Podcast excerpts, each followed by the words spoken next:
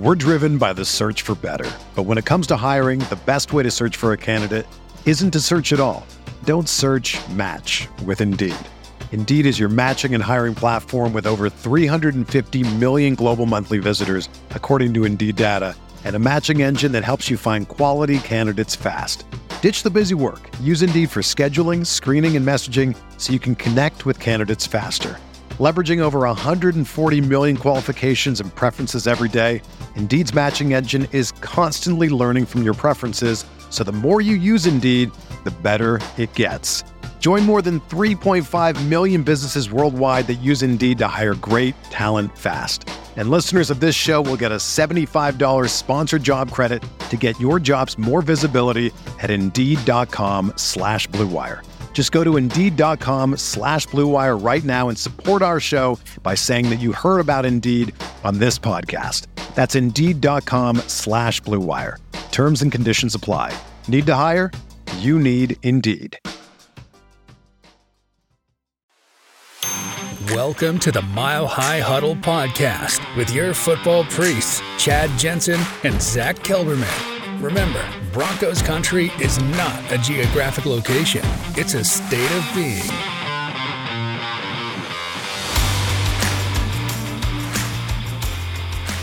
Welcome in, everybody. It is the Mile High Huddle podcast. I'm your host, Chad Jensen, and with me, as always, my fellow football priest, my partner in crime. You know him, you love him, Zack Kelberman. Zach, dude, uh, first of all, I haven't been on the show since Sunday. I had to take Monday off uh, unexpectedly, but a lot has happened just since Monday. Yep. We'll go through it, I'm sure, a lot today, uh, all the details of every move and, and what it means. That's the purpose of tonight's show. But first things first, on the record, your gut reaction to the Broncos cutting bait with Randy Gregory, he of the five year, $70 million contract fame. Yeah, I mean, I think the timing of it was a little surprising, but then it wasn't because he's been sleepwalking out there on an $70 million contract, as you talked about. Completely ineffective. He looks checked out, uninspired, just no heart, no motivation. You have a player coming like Nik Bonitto or even Jonathan Cooper, and they play with a hundred times the tenacity.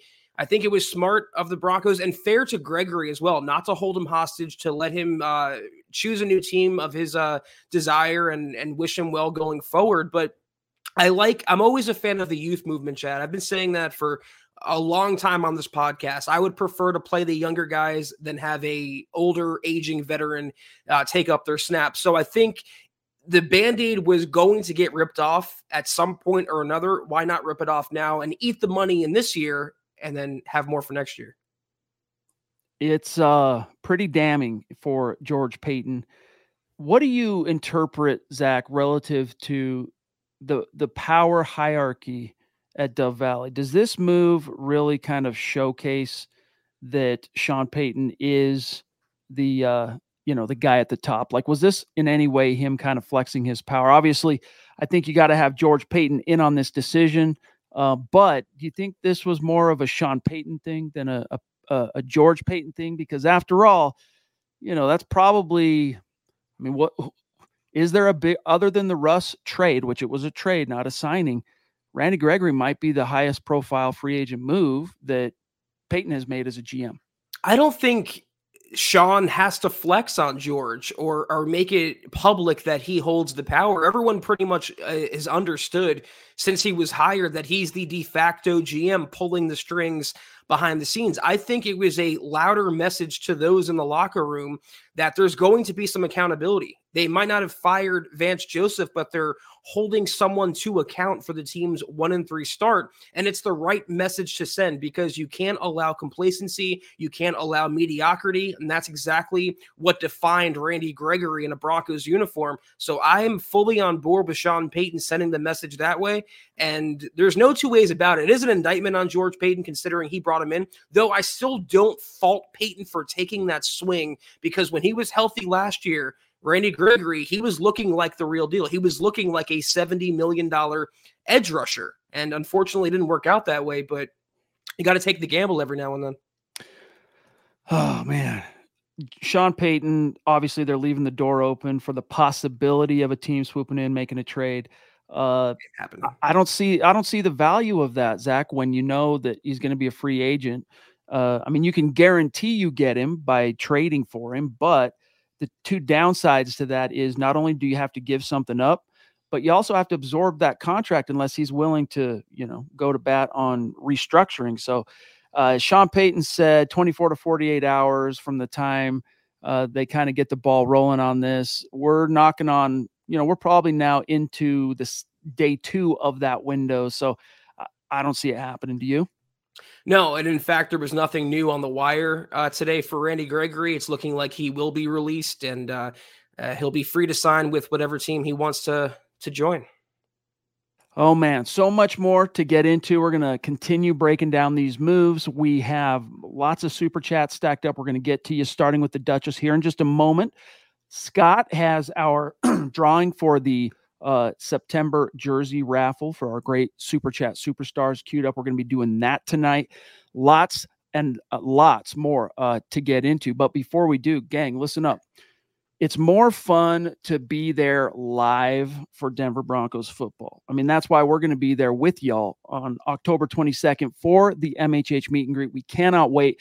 If you need tickets, Ticketmaster's got you covered as the official marketplace of the Denver Broncos and the NFL.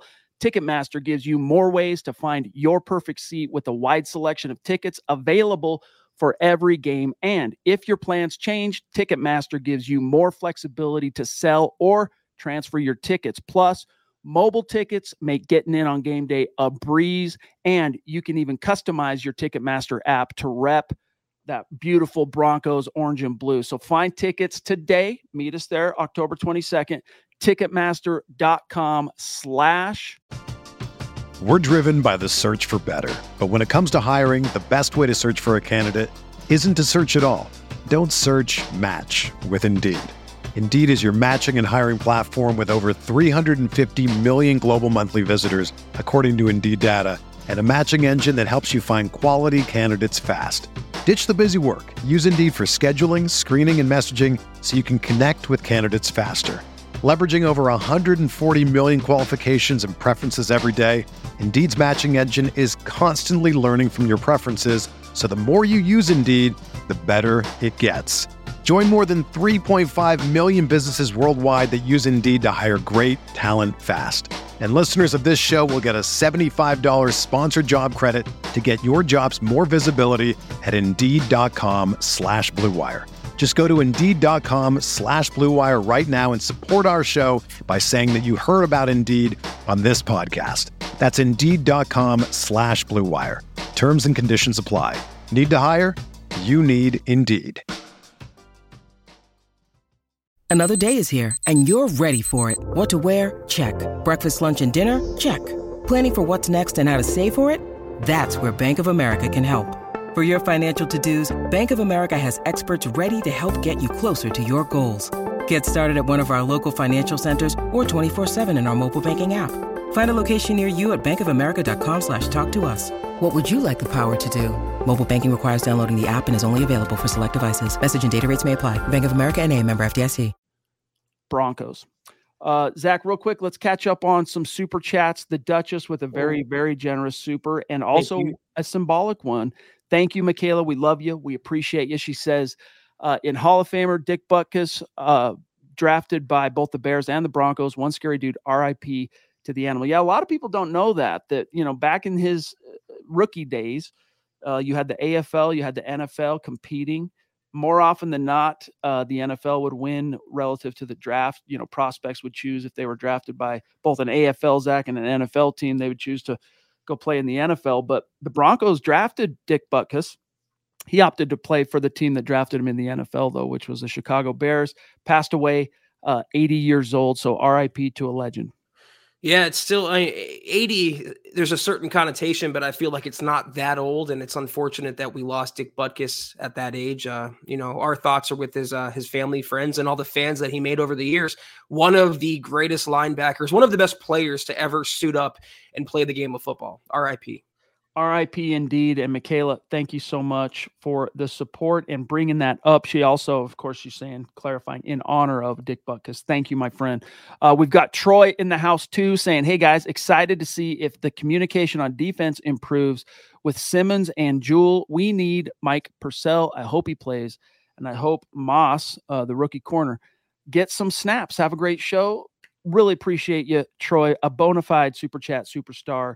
Um, yeah, so I wrote about this today. Josey Jewell, full participant, Zach, in practice today, which is pretty much, uh, I mean, it's not a guarantee, but it's pretty dang close. If they're practicing on Thursday, unless he had a setback yeah. and he follows that up with a full practice on Friday, he's angling to play and return for the first time since whatever it was 19 snaps into the week three brutal loss against the Dolphins. I mean, I can tell you this, Zach, if I was out there trying to cover that Miami Dolphins speed, I would probably blow out both hips. For him, it was just one and it was short term. He, he's recovering quick, but Simmons, not quite as uh, optimistic in outlook.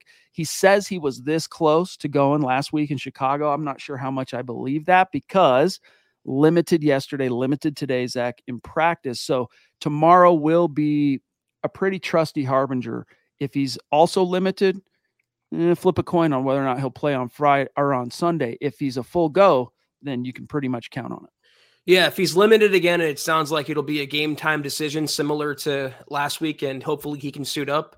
Uh, maybe though, I mean, looking a little more long term, the Broncos are thinking about next Thursday night, which is Kansas City, the first game against the Chiefs this year, and I think they'll need Simmons in that game a lot more than facing Zach Wilson and that Jets offense. But uh, Jewell actually said he expects to play. He kind of broke the news himself, so we'll have uh, the outlaw out there in the middle of the defense. And that means less snaps for Drew Sanders. And that's a good thing right now because Sanders has been getting exploited almost on every single down.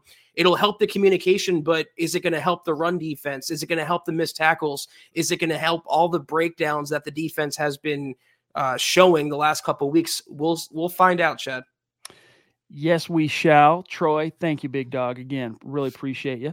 Uh, Sam Bam jumping in as well. So good to see you, my friend.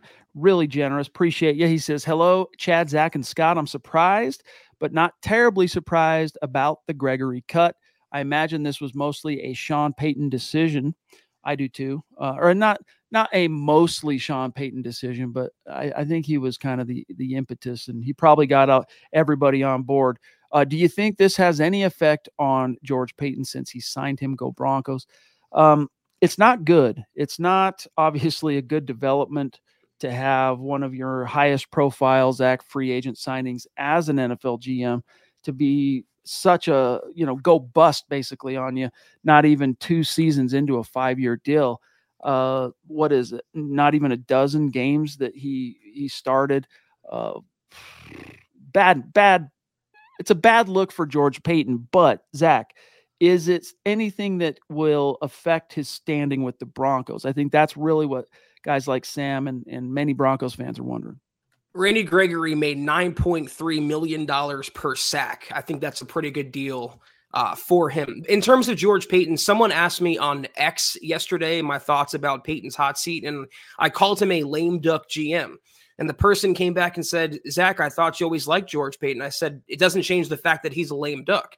Someone asked me, is his seat, you know, hot right now after the Gregory release? I said the seat was hot the moment that Sean Payton's contract was dry because he came in and was taking over full autonomy and pretty much full GM powers.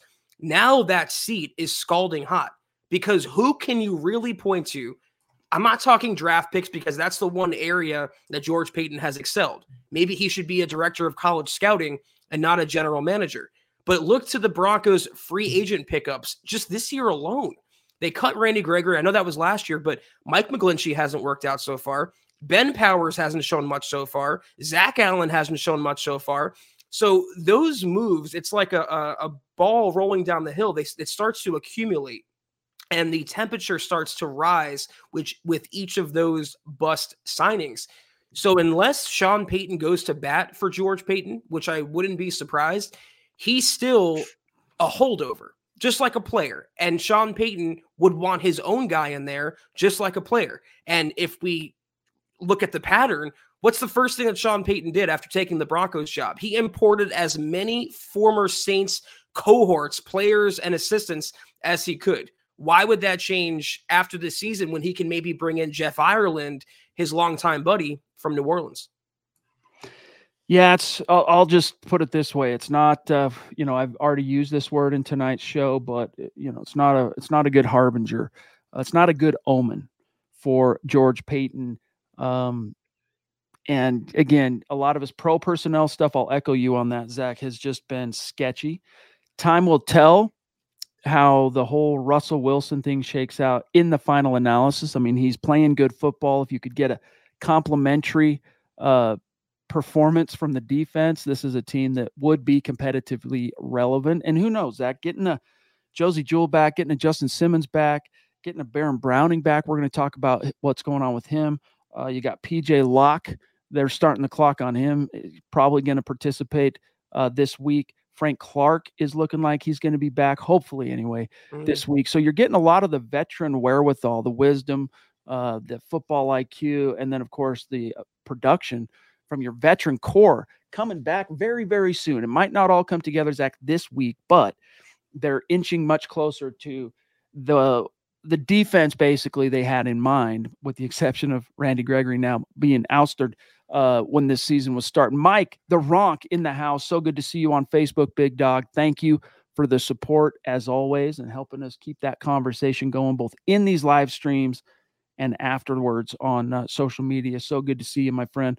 Uh, we also have Scott throwing down some big boy stars on Facebook. Great to see you, Scott. He says, I love listening to you guys from Arizona.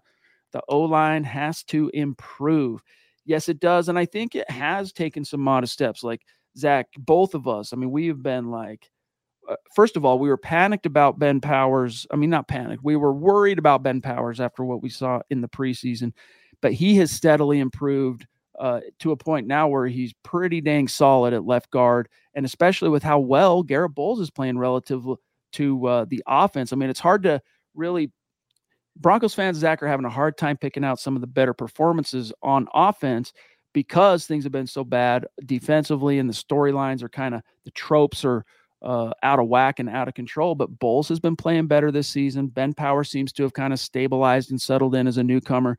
The Mike McGlinchey thing has been really, really concerning because, as you mentioned, not only the big money being put in, but just kind of the bad juju of that position. The Broncos have just had a tough time solving that even before uh, Super Bowl 50 but he has improved. He's got to he's got to figure out. And Sean Payton's been trying to get to the bottom of this, the false start thing. Like of all the guys on that O line, he's the last one aside from the center you would expect. And Cushenberry did get a false start for whatever reason, uh, but McGlinchey's the last guy you would expect Zach to be having those as a as a proven vet, played in a lot of big games. But listening to what Sean Payton's been saying, uh, especially this week, he's kind of drawing more parallels to cadence issues and getting that on the same page as explanation for these false starts. Quinn Meinerz not looking good in year three. Lloyd, about what you would expect. Your thoughts? Um, I mean, you said Ben Powers has been mostly solid. I'm looking at it. He's the one, two, three, four, five, sixth highest paid left guard in the NFL. Do you think he's been performing like a top six guard? I mean, he's been he's been better than the preseason, but it's not really saying much. He also has a 64 overall grade from Pro Football Focus. Quinn Meinerz is the only one you can hang your hat on along that front five. And maybe Garrett Bolles, though, we're always waiting for the Bolles bomb to explode at any moment. Um, what scares me, though, unlike Chicago, the Jets, their defense is legit and they're tough. And they have two guys in the front seven in Quinnen Williams and Jermaine Johnson that can absolutely destroy the Broncos' life on Sunday. So we have to hope that the false starts get cleaned up. We have to hope the protection is there and they can establish the run because you're not going to want to have Russell Wilson drop back 40 times in this game facing that Jets defense. No doubt. And the last time these two teams played, man, Quinnen Williams, he's always a handful, but the Broncos really had a hard time yeah. uh, accounting for him. So, amen to that. Uh, the Papa Bear, as he is known in his neck of the woods, David McElrath. Appreciate the super chat, big dog. Good evening, right back at you. He's still uh, he's he's saying nine and eight. Hashtag BuckEm times three. That's with a B. YouTube, you know this. MHH for life, Denver Broncos for life. Love it. Thank you, David. And we are looking forward to seeing you in gosh, less than three weeks' time in in Denver at the stadium for the MHH meet and greet. And we want to see guys, as many of you as possible. October 22nd, we're going to be there tailgating literally the moment uh, that the the tailgate sector, the parking lot opens up, which is uh, about 10 a.m. So you just look for the big blue tent. It says Mile High Huddle. Look for the blue Mile High Huddle flags flying everywhere, and uh, we won't be hard to find. Howie on Facebook, brother, appreciate you. He's saying, "Evening, gentlemen. Haven't been able to catch a live in a while. Is Russ fixed? Numbers are looking fire. Hashtag BuckEm. That's a that's a uh, that's a, a question, Zach, seeking an absolute answer. Do you have one on the subject of whether Russ is fixed? I do. I got you. Let me rattle off some stats to throw around. Okay. So Russell Wilson through four games is on pace for 4,310 passing yards. That would be a career high. He's on pace for 38 passing touchdowns, his most since 2020. He's on pace for 67.4% completion percentage, his best since 2015. He's on pace for a 106.7 passer rating, his highest since 2018. And he's also on pace for only eight picks, his fewest since 2015. I have more stats. I'm not done quite yet, Chad, because Russell Wilson is transformed and Sean Payton has been putting in the work with number three. Russell Wilson entering week five is first in completions of 40 plus yards. He's second in touchdown percentage, tied for second in touchdown passes, third in passer rating, seventh in yards per pass attempt, eighth in yards per completion, ninth in passing yards, and ninth in passing yards per game. So I think that's pretty concrete, pretty objective numbers there, Chad, that would indicate that, yes, Russell Wilson is fixed. I'm uh, this close to being fully convinced. You know, again, it's it's uh, so hard to get what what I feel like is an accurate read on the offense, generally speaking, just because things have been so out of whack with, you know, if it's them failing to step up in the second half, it's the defense completely, you know, just mailing it in and laying down for opponents. Then you get a you know relatively consistent performance. I mean, I'm emphasis on relatively uh, for the Broncos last week in Chicago. And the defense, man, they made that hard on everybody up until the fourth quarter. But I do feel really good about it. And this was something, Zach, that you and I had a lot of confidence in this offseason that Sean Payton was, you know, of all the guys, the, the candidates in the field that could come in and start solidifying the offense and start giving the Broncos a modicum of a return on what has been an investment that's just really been in the tank. Not just Zach, because Russ has kind of failed to deliver up, you know, up until this season started, but what you gave up to acquire him. I mean, the first round picks alone, plus all the money you've paid him since then. Like they needed a guy to come in uh, to really bring him back from the brink. And Sean Payton so far has done that. It's unfortunate that is not it's not resulting uh, the way fans want in terms of the standings, but give it a little bit more time. Allow the defense to kind of get its leaders back, get its veterans, and and figure out what's going on with with Vance Joseph. I mean, Sean Payton, Zach, he has been spending more time. Kind of, I'll, I'll, use uh, Keith Keith Cummings. He had an article today where I might botch this, but I'll I'll paraphrase it. Where uh, Vance Joseph, he's kind of feeling the the hand, Sean Payton's hand on his shoulder. It's increasing pressure. You know, like looking over. That's happening because Sean Payton, dude, he can't afford for this defense to continue to be historically bad. So once you start balancing those scales a little bit, Zach, what I'm getting at in a little bit of a long winded way is that Russell Wilson, I feel like he is back.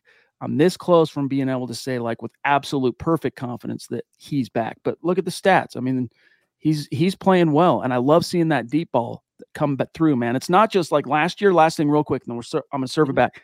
Last year, we saw the Broncos trying to take deep shots with Russ under Nathaniel Hackett. Those shots were happening. They just never connected. They're connecting this year uh, in a in a big bad way. You mentioned the word unfortunate. Let me tell you what unfortunate is. I have more stats for you. Entering week five, the Broncos offense is 10th in scoring, 10th in passing yards, and 14th in total yards. The Broncos defense in those same categories is 32nd, 32nd, and 30th.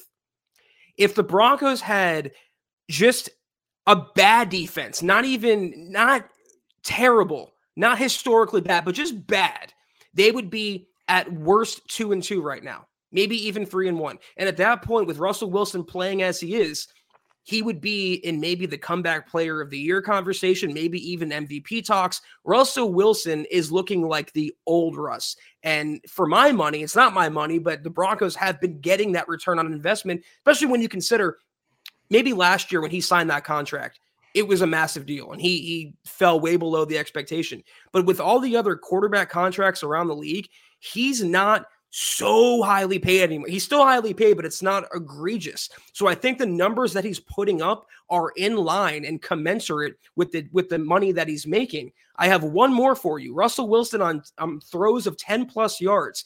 He has the second highest passing grade in the NFL. He has the most number of touchdowns in the NFL, seven, and he has the third highest passer rating, again, on throws of 10 plus yards, 134.3. Really, what more could you ask of him in a new system after losing his uh, security blanket and Tim Patrick, after losing Greg Dulcich, throwing to the likes of little Jordan Humphrey and Brandon Johnson? Russell Wilson is playing excellent football. Amen. And the implications are very good for the Broncos. You just got to get on top of this defense thing, and then all this good stuff can actually start coming out in the wash for you in meaningful ways relative to the standings. And guys, Lots more to get to, more super chats, more topics, different moves that have happened this week that we got to bring you all up uh, to speed on. Uh, but first, guys, we got to tell you, all right, first things first, you got to make Little Caesars, which is the official pizza sponsor of the NFL, part of your game day. I mean, watching the Denver Broncos, football in general. I don't know about you guys, but on Sundays for me, I work up a little bit of an appetite. So it's very convenient for me, for you guys to order online during the Pizza Pizza pregame, one hour before and three hours after NFL kickoffs. And that includes all day Sunday. And get ready for some football and fun. Choose your favorite Little Caesars pizza or pick the toppings you crave. Either way, Zach, you win. Yeah, personally, I'm a little bit of a, a, pizza traditionalist. I like cheese, but I'm a big fan of Little Caesars Crazy Bread. So uh, that's my meal of choice there. But speaking of winning, everyone scores with convenient delivery or our in store pizza portal pickup. So grab some friends and enjoy a few slices during the game. When you need mealtime inspiration, it's worth shopping Kroger, where you'll find over 30,000 mouthwatering choices that excite your inner foodie. And no matter what tasty choice you make, you'll enjoy our everyday low prices, plus extra ways to save, like digital coupons worth over $600 each week. You can also save up to $1 off per gallon at the pump with fuel points. More savings and more inspiring flavors make shopping Kroger worth it every time. Kroger, fresh for everyone. Fuel restrictions apply. This is the story of the one. As head of maintenance at a concert hall, he knows the show must always go on. That's why he works behind the scenes, ensuring every light is working, the HVAC is humming, and his facility shines. With Grainger's supplies and solutions for every challenge he faces, plus 24 7 customer support, his venue never misses a beat. Call clickgrainger.com or just stop by. Grainger, for the ones who get it done. That's a little bit of an alliteration mouthful. Pizza portal pickup. Pizza portal pickup. Jack gum. Is it uh is it convenient? Love it. Thank you, Little Caesars. Appreciate you. Uh Sam Bam. Again. Uh no, we got this one. We got this one. We got Sam. We got Sam earlier on. He's got number two, though. Thank you, Sam. Plus, to add to your point, Zach, this ownership group did not hire George Paton either. They might want another GM running the show next to Sean. Yeah, I mean, one of the things here that's very true, very, very true. Um, yeah, it's pretty clear this year, Zach. I mean, this year it's really been made evident. Broncos, from a roster perspective, have a big time depth issue. I mean, they have the players on the roster, but from a quality perspective, it's lacking. And that obviously is another thing here, Zach, that reflects on George Paton. Yeah, I mean, you're right, Sam. There's loyalty is everything in the NFL, and uh, the Penners and the Walton Penner ownership ownership group showed that they can be pretty ruthless in uh, how they want to manage the Broncos, but in a good way because results matter. And the only thing that fans care about, what Greg Penner said before the season, is winning. Um, I just I it's so tough to really give an accurate depiction of how the relationship is going when they're coming off a victory. And it's weird because George Paton, yeah, his free agents haven't worked out, but you're replacing a free agent bust in Gregory, who Paton signed, with two players in Jonathan Cooper and Nik Bonitto, and Baron Browning for that matter as well, that George Paton drafted. So it's the angel and the devil. Do you keep him? Do you let him go? It's I don't think that decision has been made yet, and the Penners are waiting for the season to play out. This is dope. We are going to see Zeus himself October 22nd. Really looking forward to that, big dog. Thank you for the super chat.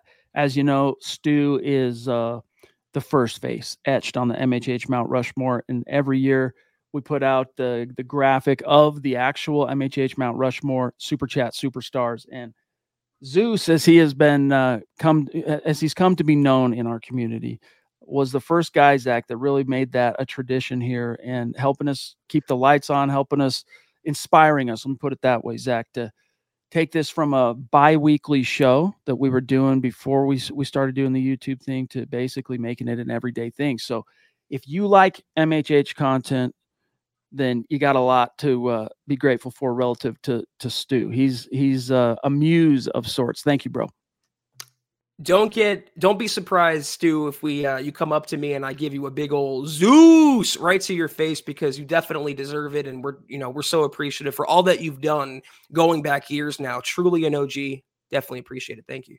That's right. Years indeed. Uh, george brother appreciate you he says this did put the whole team on notice. Something that was needed. That's a good point. Something we haven't really spent too much time on is you know, you hear the phrase after 70 20 uh, in Miami, oh, heads need to roll. Nothing really changed, right? No Vance Joseph firing, no players uh, really being cut. There was one thing, though, that changed in between week three and week four.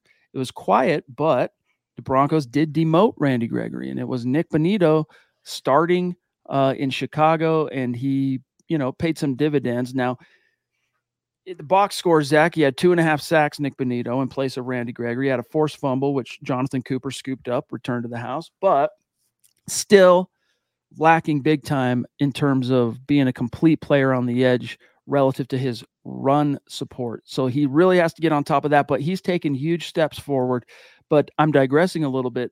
This did send a message coming out of uh, week four. Even though you got the win, the defense once again just looking horrible. It took some not only Russell Wilson conjuring, but some miracles in the fourth quarter for the defense to come out of there with the win.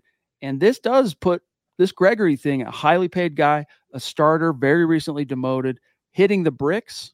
It does send a message to, I think, everybody in that locker room, and that's good.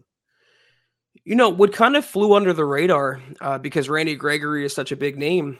The Broncos didn't just cut one former starter this week, they actually cut two. That would be Essang Bassey, who they put on waivers, I think Tuesday. And yeah, yesterday he was claimed by the the Chargers. I wrote about it for the website. But what happened to Bassey? He was starting in place of K'Waun Williams in the slot. He got demoted for Ja'Quan McMillian against the Bears. A couple days later, he was gone. What happened to Randy Gregory? He opened up the season as a starter. He got replaced by Nik Bonitto. A few days later, he was gone. So that's why I said I don't think it's so much Sean Payton flexing on George Paton. I think it's Sean Payton establishing dominance in the locker room and, and sending a message like mediocrity and incompetence won't cut it. And if you don't perform, not only will you lose your starting job, you'll be unemployed altogether. And I think after a, a 50 point loss, after allowing Justin Fields to look the best he's ever looked, that was warranted at a minimum just these last two games alone, the Broncos have relinquished 98 points. I mean, it's boggles the mind. So there needs to be, and this is something, Zach, that fans have been clamoring for for years is someone at the leadership controls. Accountability. Accountability, the A word. Miguel, brother, good to see you. Thank you for the support on Facebook, Big Dog. He says, What's up, fellas? Is the defense struggling because of the backups, injuries, and youth? I don't understand how this defense is so bad. Understand? I don't know what uh, been here before. You know, Zach. I'm gonna I'm gonna rewind it just for a second, and I'm gonna do it briefly. But when the Broncos made the decision to rehire Vance Joseph as defense coordinator under Sean Payton. When we first started hearing from the players and they were being asked about how it how it's going with Vance's defense, the things we were hearing is that he's really cool. He's really trying to make it so that uh, it's an easy transition. You know, we're keeping a lot of the same verbiage from the old defense, and that was really kind of the the only uh, emphasis in terms of keeping anything old. But there have been a lot of rumblings and a lot of rumors. The last two weeks, in particular, it's really picked up steam that Vance Joseph did more, Zach, than just keep the old verbiage and nomenclature. Like, hey, we call blitz this, but uh, we're going to go ahead and call it what your coach called it last year. That's what we mean by, you know, keeping the same verbiage rumors have it that Vance Joseph basically kept the bones of the Ejiro Evero defense, which is the Vic Fangio defense.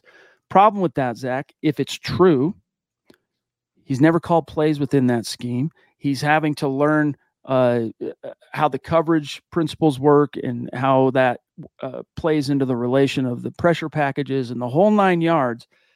I don't know how much truth there is to that, though. All right, it's being said. I use the the the word purported, not reported.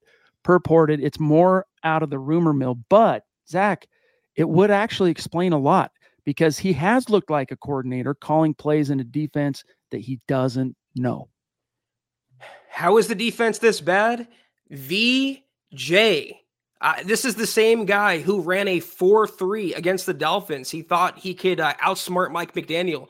How'd that work out? You know, I talked about Randy Gregory earlier and that last year he looked really solid before he got injured. How is it he looked solid last year under a different coordinator and this year he looked like he never played football before or he has no interest?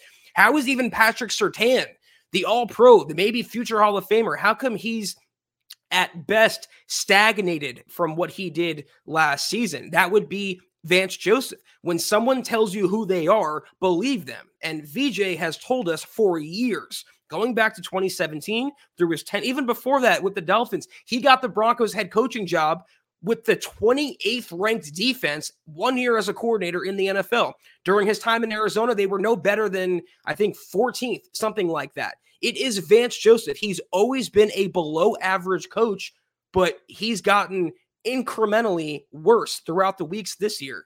And he's just he is who he is. The broncos made do last season with backups with injuries, with role players, with all these things going on, with a first time coordinator in Ejiro Evero. Suddenly, VJ comes in and the defense falls apart. It's like the offense in reverse. Last season under Hackett, the offense was historically bad, literally historically bad. How is it that Sean Payton comes in with mostly the same personnel and now they're top 10 across the board? Coaching, coaching, coaching. Yep, it's I really do lay it mostly at the feet of the coaching, but especially in the secondary, Zach, this team has been very thin talent wise. Um, so that's another thing, unfortunately, for George Paton. Jasmine, what is up? So good to see you tonight, my friend. Thank you. She says, fans keep saying to tank and draft Caleb Williams, but if Russ continues to play well, why don't we build around him? Can Caleb carry a terrible offense? No, no. Zach, I don't even think uh, Peyton Manning circa 2013 uh, could carry this situation. I mean, that's how bad this defense is. I mean, it's again just the last two weeks, 98 points. Like it boggles the mind. Um, but here's the thing: I think the Broncos are not yet to a point where they're really contemplating a rebuild, rebuild like a true blue from the bottom up rebuild. Um, I think it's a you know reboot of sorts. They plan on Russ being the guy here with Sean Payton. If, whether you want to believe it or not, Sean Payton has said now multiple times that Russell Wilson was one of the pros, you know, when you weigh pros and cons of taking a job and you're one of the most sought after head coaching candidates in a cycle. Russ was one of the one of the pros for Sean Payton taking this, and it's coming out in the wash. You can tell that what he says was true because look at how it's reflect how Russ is reflecting that uh, in his play. So I don't see them going after Caleb. I see them. I mean, unless things all of a sudden really hit the skids and and they can that they actually do make the decision to say, "Yep, we're nowhere close. We're going to go ahead and burn the whole thing down," which I just don't think we're going to see that happen. It's Russ for the foreseeable, whether you like it or not. use those resources, Zach, to build a defense, Right. and then you might have something. I mean, think about the Seahawks all those years. Not the greatest talent around Russ on uh, uh, on offense, but that defense was always a factor that kept that team uh, competitively relevant and playoff bound. Eight of his ten years there. I mean, you might have to replace Garrett Bolles at left tackle. You might have to replace Simmons at safety. You might need an interior pass rusher because the lack of pressure is just mind boggling. How about a blue chip edge rusher? How about another lockdown cornerback opposite Surtain if he's still here a year from now? They they can go so many different ways. And Jasmine, I appreciate your contribution. I appreciate your question, but tanking to me doesn't really sit right. I would never advocate for a team to throw games. If it's week 18, and their draft position was on the line, I'd say, okay, it, it might not be the worst if they lost this game, but I'm not going to go out there and say the Broncos should lose every game from here on out. It's not the way I'm wired. And I don't think with Russ playing as good as he is, the Broncos are going to be anywhere near Caleb Williams' uh, territory. They, they were going to have to pick one or two. And if they're two, they're going to have to trade up to one to get Caleb Williams. I don't think they're going to finish there. So it's a moot point. And I think there's something to be said for they've already hit the rock bottom, so to speak, defensively. Like they only have one way they can go, and that's up. And I think if Sean Payton, uh, you know, again, if if you're going to subscribe to the hashtag in Payton, we trust, trust that there's a reason he hasn't fired Vance Joseph. He, he believes in what's going on. We scoff at it a little bit. We question the uh, uh, initial genesis of his decision to bring Joseph back, but Zach, he's had every opportunity now to uh, cut bait and quickly move on from that decision, and he hasn't done it. He's taken on a little bit more of a hands-on approach. He's not like calling a defense. He can't. He's got too much to do as a head coach. He's also calling the offense, but he is getting more involved and making sure those ducks are in a row, and we'll see how that comes out on the wash. I think getting back guys like Simmons, Jewell, having Frank Clark available, Baron Browning coming off the pup, which we haven't talked too much about tonight. They did start his clock this week. Uh, so they have 21 days basically to decide whether or not to play him. They will play him. It's just a matter of when he'll he'll go from being a guy on the physically unable to perform list who is practicing to on the active roster. But you get some of these defensive key players back, and it could start looking quite differently. Colby, brother, appreciate you. Says we can't tank and have our stadium full of the opposing fans. Let's stack some wins and start to fix this thing now. And Lance, thank you, buddy. Appreciate your patience. He says, Good evening, Chad and Zach. Really excited about Jaleel McLaughlin. Hopefully, the more we lean on him, the more he'll produce. Grinding the clock would do wonders for this team defensively as well as Russ. Denver Broncos for life. Thanks, guys. Lance, newer name. Appreciate you, my friend. Connect with us on Twitter. Um, another way to keep the conversation going. And we like to shout out all our super chat superstars and supporters after every episode. But your thoughts here, Zach, on Jaleel McLaughlin? I got to be honest. I wouldn't be surprised, Lance, if uh, Jaleel gets the first carry against the Jets on Sunday because he, to me, has usurped uh, Samaje Perine as the number two running back. And Javonte Williams is battling a quad injury. He did not practice yesterday. He was limited today. So Jaleel might be the de facto starter against the Jets. And you know what? He's he's earned that. 104 yards from scrimmage last week 10.3 yards per carry 10.7 yards per reception. I might have that backwards but still very impressive and a touchdown. The elusiveness chad that he's shown the heart that he's shown. I like um there was a take. I was watching uh, uh luke and thomas last night and uh uh, Thomas said that Jaleel is the anti Randy Gregory, and I couldn't echo that anymore because he plays with determination. He plays with heart. He plays with passion. He plays like he wants to be out there and contribute and get a victory. Randy Gregory never showed that. So I have been completely over the moon with McLaughlin, and I hope he's only going to get more touches from here on out. Howie, again, thank you, bro. He says, Does Marvin Mims begin to take off from this point going forward? Also, is Russ still getting better as the season goes on? I think he hasn't peaked yet. Hashtag BuckEm. I agree. I think the best is still yet to come from Russ as he continues to um, assimilate the whole Sean Payton thing and the scheme and the play calling and the rhythms of these games. And if you get even a modest improvement defensively week to week, uh, this can be a competitively relevant team. Now it's unfortunate, Zach, that you lost uh, two of the games that you were supposed to win in the first quarter of the season. That has set you back. What it means. I mean, we can get into we've talked already. We don't need to anymore about the implications of teams that start 0 and 2, then to 0 3, and then all this stuff. But the reality is, if you lost two games that you were supposed to win in the first quarter of the season, to offset that somewhere between now and the end of the season, you got to win two games or at least one of two games that you're supposed to lose. So that can still happen. I'm not saying it will happen, but that's still a possibility spinning in the in the ethos uh, or the ether, I should say. Um, so we'll see. We'll see. But I think Marvin Mims, Jaleel, these are two young rookie guys that you're going to continue seeing Sean Payton find ways to work them more and more into these game plans. Man, I am. I talked about McLaughlin. I am equally or more impressed with what Marvin Mims has done. He leads the Broncos in receiving yards. He leads the NFL in yards per reception, and he's done that buried behind Sutton and Jeudy and maybe even Brandon Johnson on the depth chart.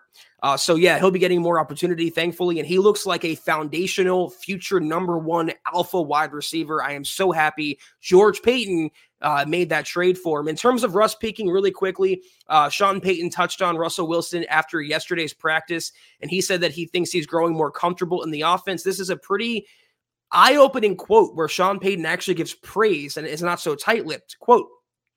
I feel like on game day, man, he's on point. He knows exactly decision wise what we're thinking. I can't think of situations where I'm sitting there looking at the iPad. I look at pictures still and wondering why. He's locked in and he's playing well. I think it, this is the early install portion of the Broncos offense with Sean Payton, and Russell Wilson has top 10 numbers across the board. So, yeah, he's only going to get better, and the offense is only going to score more points. It's it's unfamiliar territory for me, Chad. Uh, Scott, brother, thank you again, my friend. Broncos country, you're you're proving this. The Broncos country is not a geographic location. It is a state of being. Really appreciate your support. Scott on the jersey raffle, I'm ready when you are. You just tell me when you're ready. You throw it up and we'll we'll knock it out. Um, but Zach, uh, how how big? Well, let's grab Michaela real quick. Thank you, Michaela Israel in the house. Give our best to the little man. He, she says, I'm a little late. Do you think the team will come out fired up and ready to have Sean Payton's back and fight hard to win for him this week? Yeah, I think, look, despite or, you know, forget everything that's happened this week with the Gregory, the Bassey, a couple of heads rolling, the good news of Browning and Locke, kind of their clock starting, and possibilities of Jewell and Simmons. Forget that for a minute just the fact that they were able to come back and win that game in Chicago and break the ice and prove to themselves, hey, we are capable of doing this if we freaking pull our heads out of our you know what. That can, I think that's going to fuel them a little bit. And the Jets, they do have a, a, a solid defense. Um, they have a couple of weapons on offense, but you can handle these guys if you get your if you have your ducks in a row on defense and you're buttoned up. And I mean, really, it's just you can't have these massive lapses, whether it's uh, poor um, lack of poise in critical situations, stupid penalties like from Kareem that cost you big time on, especially on third downs. Uh, to the wide open, the miscommunications, Zach, that lead to like literally wide open receivers trekking downfield for easy pitch and catch touchdown.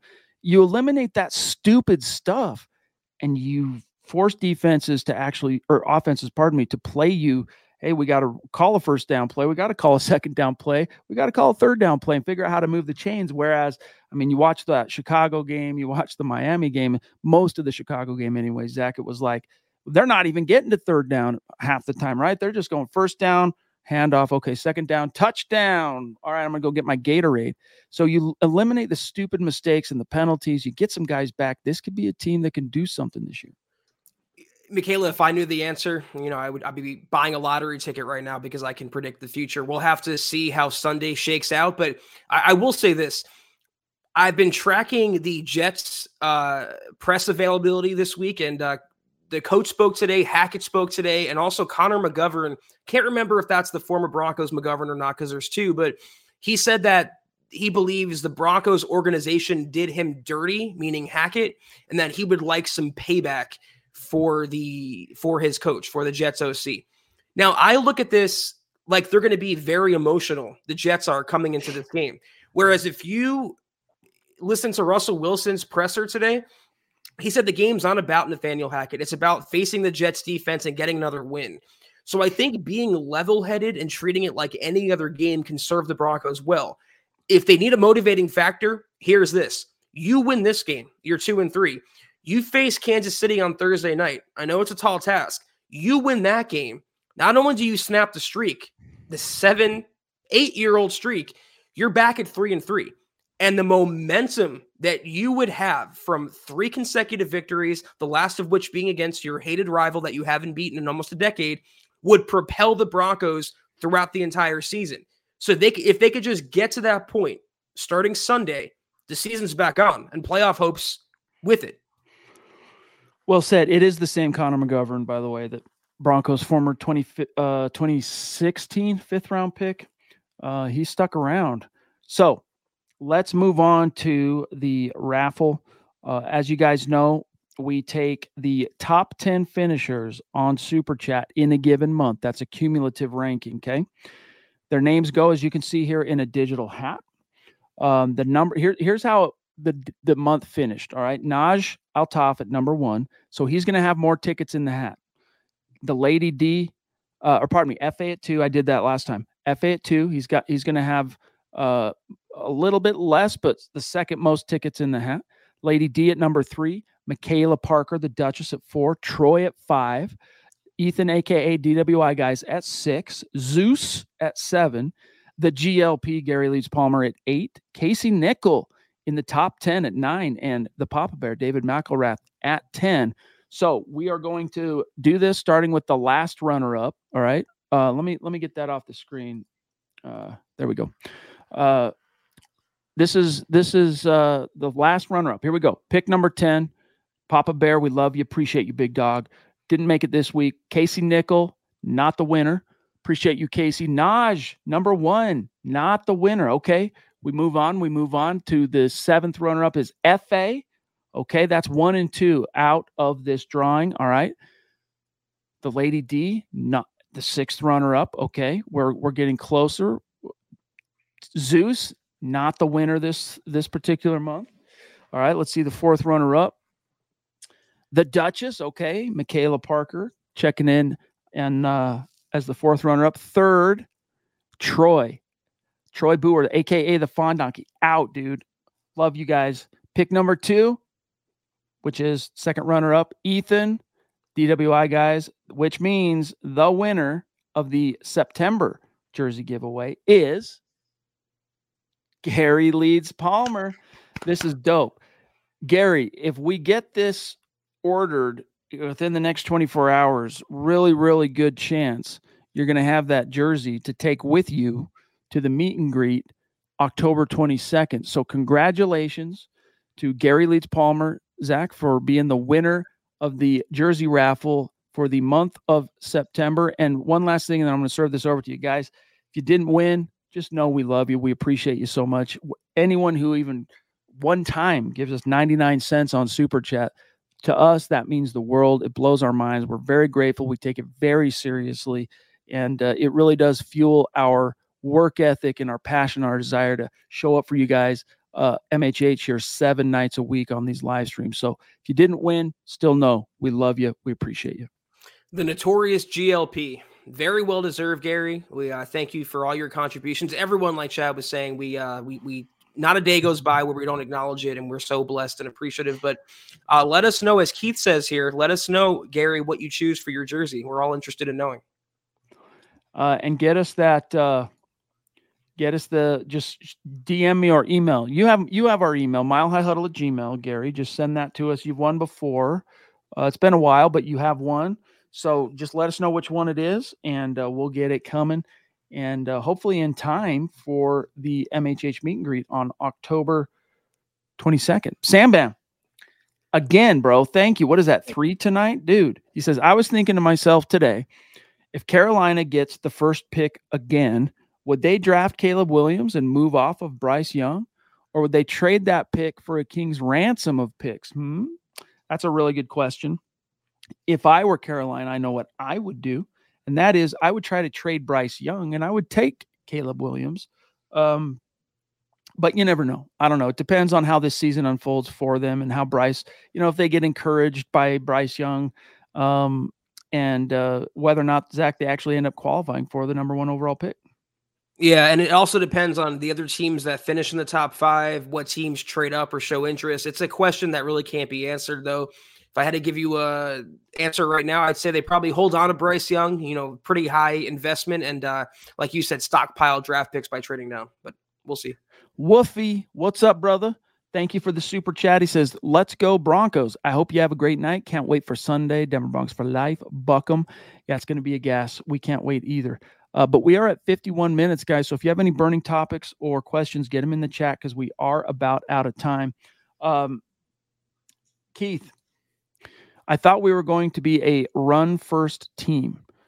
Will we see our offense flip to what they were built for? Well, you know, this was the whole run first thing were was was something we inferred from the moves that were made and some of the things that were said. But Zach, I'm thinking back, I can't remember Sean Payton saying we're going to be a run first offense, but rather things like we're going to prioritize the run. It's going to be a big part of our philosophy. Da da da. It's going to set up so much. Da da da da da. And I think they are using it that way, but it throws things out of whack, Keith, in terms of the balance of an offensive game plan when you are trying to overcome massive deficits. So keep that in mind too. I think there's a difference between being run first and being run heavy. And the Broncos were always going to be run heavy, but whether they were run first, again, this is all my speculation, was dependent on Russell Wilson.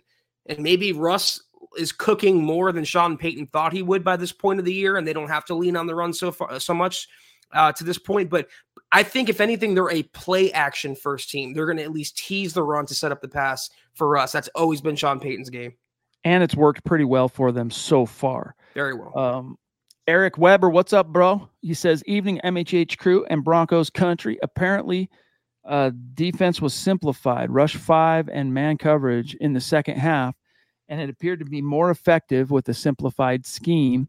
Hopefully, the Broncos stick with that." And the returning vets dial it up against Hackett Airlines, MHH, Denver Broncos for life. Love it. Yeah, I don't know, man. I don't know. I don't know what to believe because none of it makes sense. Like, how could it be that bad? Uh, but I am encouraged by the fact that they found a way to win the game. I think that gives them a little bit of a lift. Combine Zach with what improvements Sean Payton's demanding and helping to uh, realize defensively, and then the some of these guys that are getting back. Hopefully, we'll see sustained even if it's modest improvement week to week, which will allow the the offense to really begin to shine. You know, if you look at the quarterbacks the Broncos have faced, they've steadily gotten worse. You went from Jimmy G to Sam Howell to two, I guess that's not really true with Tua, but throwing him out there, uh, Justin Fields, and now Zach Wilson.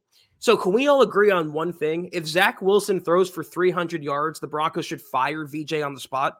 I mean, at that point, what are you really holding out hope for? You probably lost that game. Your season's over by that point, and your defense isn't getting any better. Um, we talk about accountability. That would be the ultimate accountability move is getting rid of the biggest cancer to the team right now, and that would be the coordinator.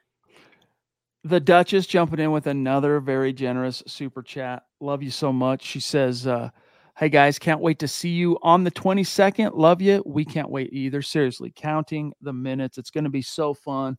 We're hoping for good weather.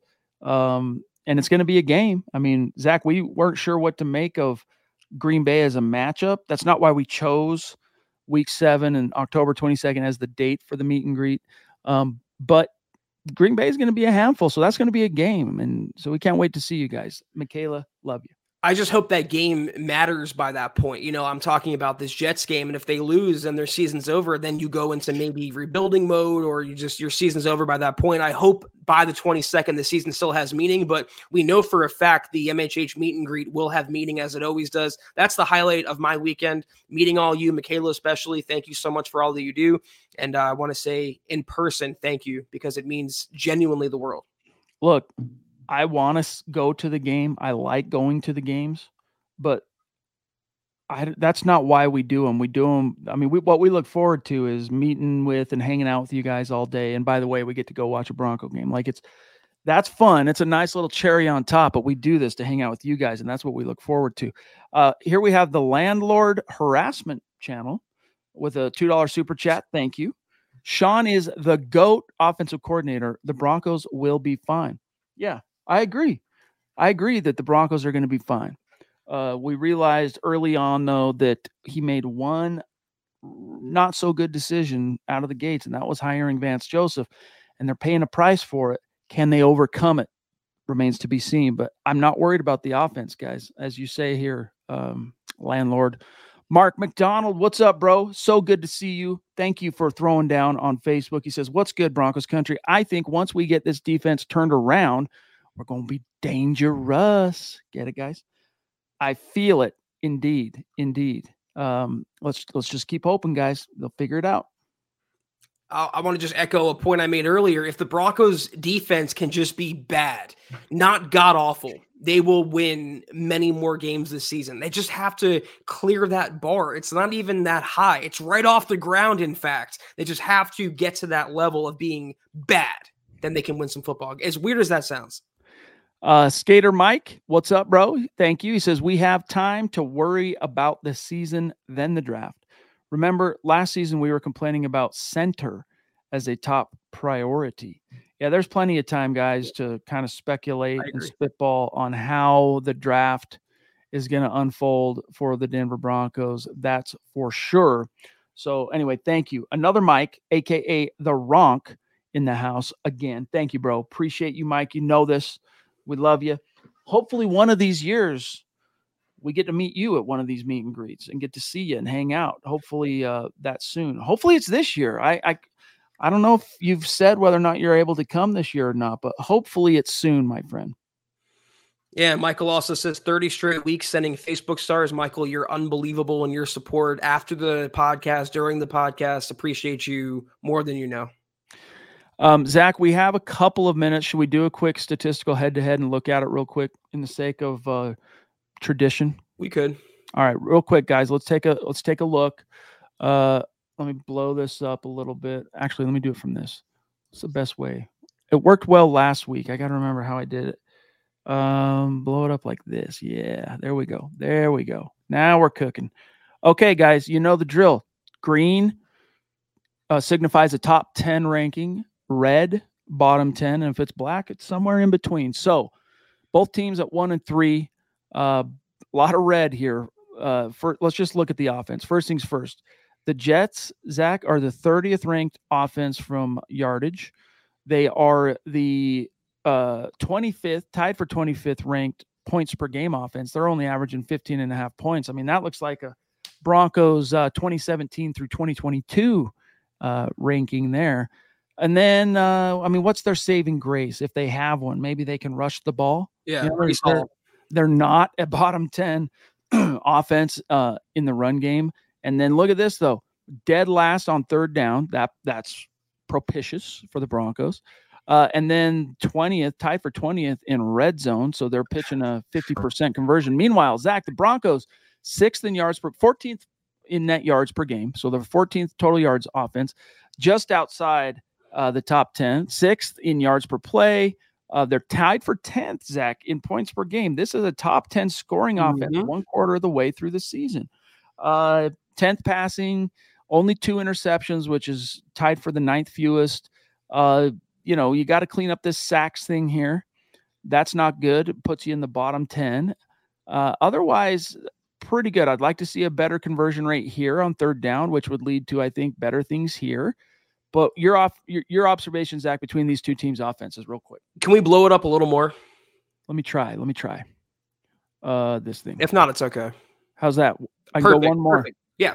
Look, so perfect, perfect. I already covered the uh the stats with the Broncos offense. They're a lot better than they have been since Peyton Manning rode off into the sunset. But I look at the Jet side.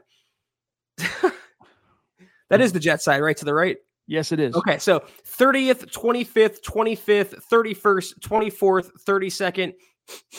Smell that? Smells like a Hackett offense, Chad. I mean, it's just wherever he goes, kind of like Vance Joseph. Bad coaches lead to bad coaching, which leads to bad play. Uh, enough said there. If the Broncos can stop Breece Hall and I guess Dalvin Cook, they have an excellent chance of winning this game. Uh, defensively, yikes. look at all the ways in which your Broncos are ranked dead last.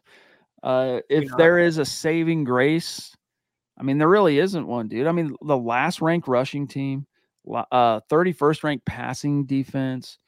Uh, it's bad. All right. There's there's no way to put lipstick on this. The best pig. ranking they, is 18th, and it's in fumble recoveries. Exactly.